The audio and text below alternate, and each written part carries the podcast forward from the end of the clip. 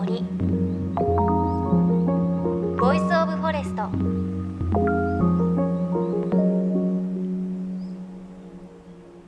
おはようございます。高橋真理恵です。さあ最近は初夏のような陽気の日もあればジメジメした日もあってねそろそろ梅雨も近くなってきたなという感じがしますね。今日はメールからご紹介します。ラジオネーム赤花さん埼玉県の方いつもありがとうございます。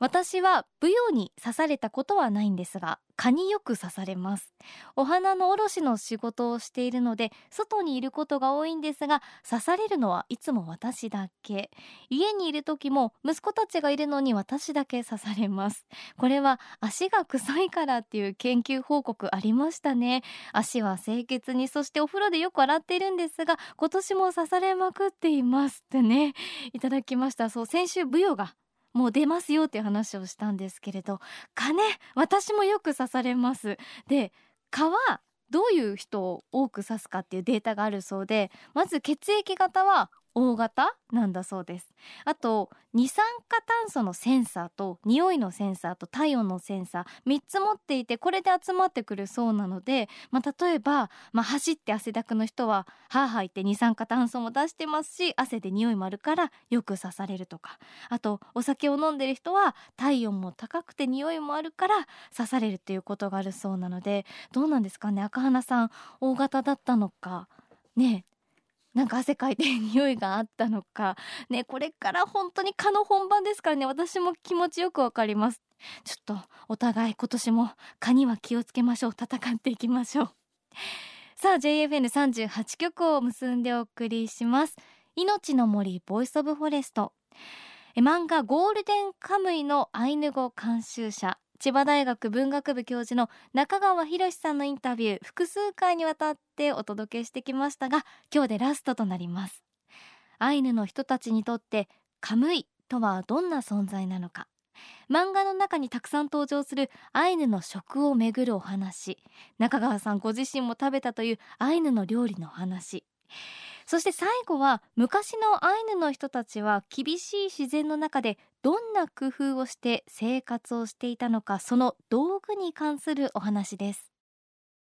あとこう森の中で使うアイヌの道具っていうのもすごく漫画で出てきて面白いなと思って、我々スタッフもここ12年で森の木を削ったりしてナイフを作るブッシュクラフトの体験とかをしたんですがそのアイヌの人たちが森に入る中で最低限必要な道具とかこれを持ってる道具っていうのは何かありますか？うんそれはあの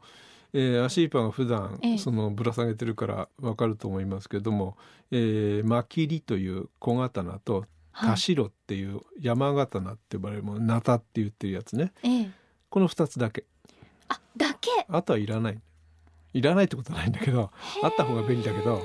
あとはその薪と田代で作ればいいんだから。森の中で作る、うん、例えばね槍、はい、槍は熊を取る時に必要なんだけど持ってくのは穂先だけ。あの刺さるところそうそうそう、うん。ええ、あの3メートルぐらいある長い槍を使うわけだけどそんなものを持って歩いたら邪魔でしょうがないでしょ、え、だから先っぽだけ持っていくわけよ。でその場で木を切って柄をつけるわけですねでその狩りをするわけだから。で早い話弓だってなんだって別にそのうちから持ってかなくたって、その場でその弓になる木があればで作りゃいいんだから。だからそういう意味ではその作るためのその道具として小刀マキリと山形の田代ってこの2つは絶対必要だけど、これだけあればねあとはその場で何でも作れるというふうに昔の人は言っています。じゃあそのまっきりと田代があれば、うん、もう森の中でまあ数日過ごして、うん、まあ、食料ももちろん確保できるし。そうそうそうそう、うん、食い物は取りゃいいんだしね。寝るところはそれであの木切って作ればいいわけだしね。え寝るところっていうのはどう,、どういうのを作ってたんですかね？まあいろんなやり方がありますけど、まあ木を切ってってってそのでっかい木じゃなくていいので、ええ、簡単に切れるような木を切って組み合わせて小屋みたいなのを作ってそこにそこら辺に生えている例えば吹きが生えていれば吹きの葉っぱで上を覆う、はい、そうするとその雨風よけになるからその中に入って寝ればいいわけだし。なんかこう結構日本でもねアウトドアブームとかありますがまあまあ重装備で行くじゃないですか。うそう考えると本当にアイヌの方たちがその森の中で過ごす過ごし方ってシンプルでいいんだよっていうことを教えてくれてる感じもします、ね、あのよくね、えー、山で遭難するとかっていうニュースがあった昔のおばあさん方はね、あれは荷物が多すぎんだっていういうわけ。あんないっぱい荷物を持ってくから疲れて遭難するんだと。昔のアイヌはまあ生と田代だけしか持っていかないからだから身軽だから、えー、疲れるなんてこともないし、っていうねそういうふうにまあ言う人がいたわけですよね。はいはいはい、ただしそれはもちろん技術がない,、ないと、ただそれだけで言ったら普通死んじゃうからね。しかも冬山 冬山に入るんだから、その狩りをする時には。冬山で過ごせるだけの体力と技術と、それから知識ね、それはもう子供の時からその技術はもう小さい時からお父さんが山の中連れてって仕込むわけですよ。それで培われてる技術だから、うん、だから、うん、大人になってからさあやろうっつってもねなかなかそう簡単にいかないっていうね。うそうですよね、うん、それこそ冬山の技術で言ったあの漫画でびっくりしたのは、えっと冬眠をしている熊の穴に、自ら入った人間は襲われないっていうのが 書かれてて、うん、全くその勇気はないけどそういう知識もこう伝統的にきっと伝わってるんだろうなっていう感じもしたんですけど。あのねタヌキは熊のおじさんって言われる地方があってね、はい、なんで熊のおじさんって言われるのかっていうと熊の巣穴に一緒に入ってることが結構あるらしいの。タヌキが。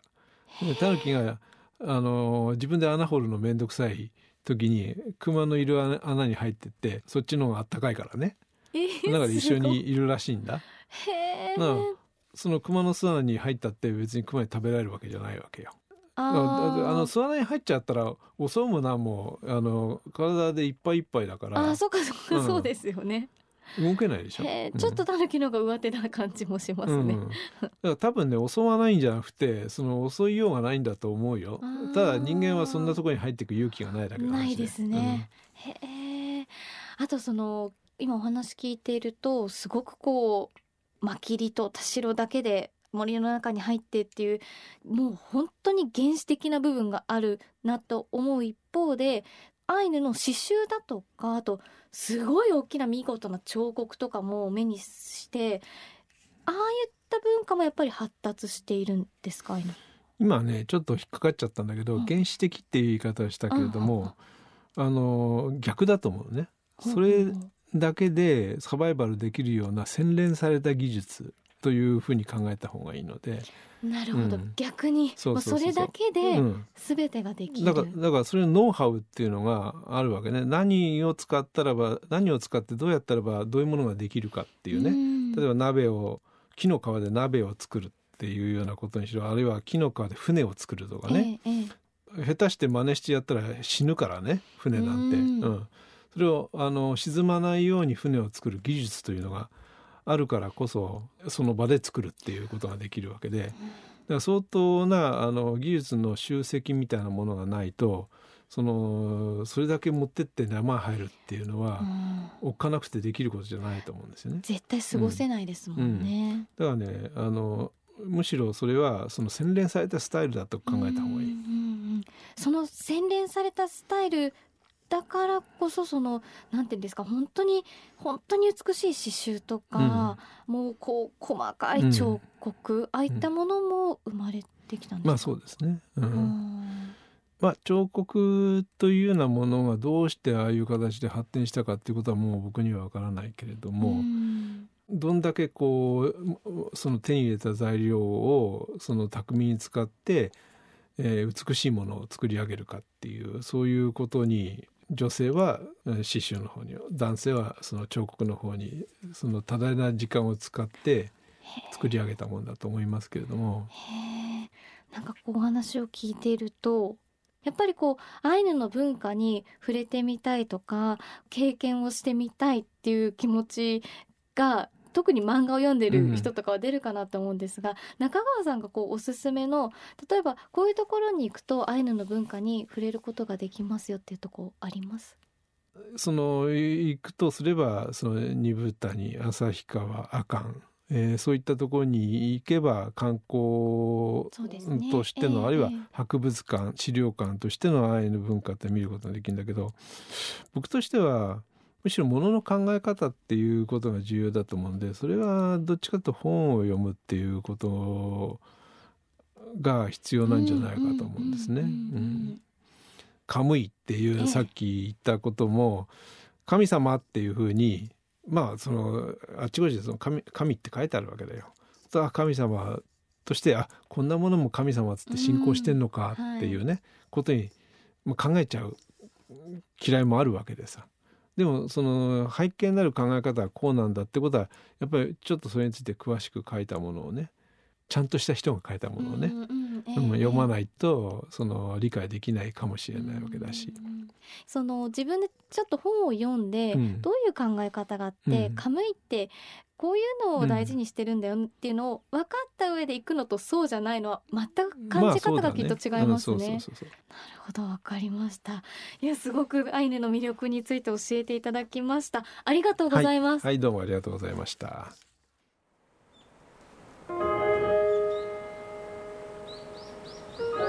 命の森 Voice of Forest「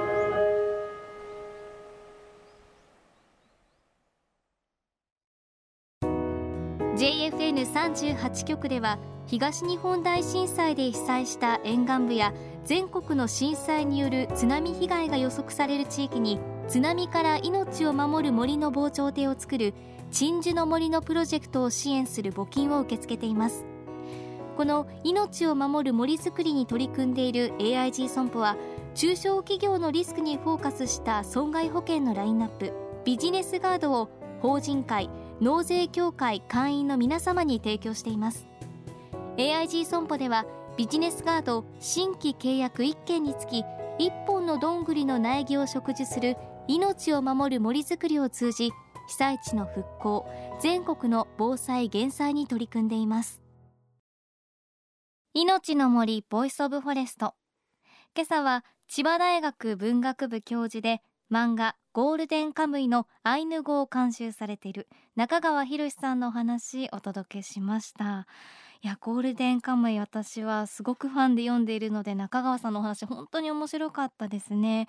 あのおっしゃっていましたがね刀を2つで森の中に入って数日過ごすなんてとても真似はできないですけれど本当にすごくシンプルだけれどそれで森の中を過ごせるということはそれだけ技術が蓄積されていて洗練されているっていうことですよね。なんか今はこうねキャンプをしたりいろいろすることにもね何をするにも便利な道具たくさんありますけれどだからこそ今こういった文化改めて注目されているのかなという感じがします。ちなみに2020年には北海道の白老町に国立アイヌ民族博物館がオープンします。こちらアイヌの文化を体験できる施設として注目されているということですね。できたら行ってみたいですね。あと9月には新日高町で釈社員法要祭というアイヌの英雄を偲ぶお祭りがあるそうなんですがこちら観光客に向けたものではないそうなんですが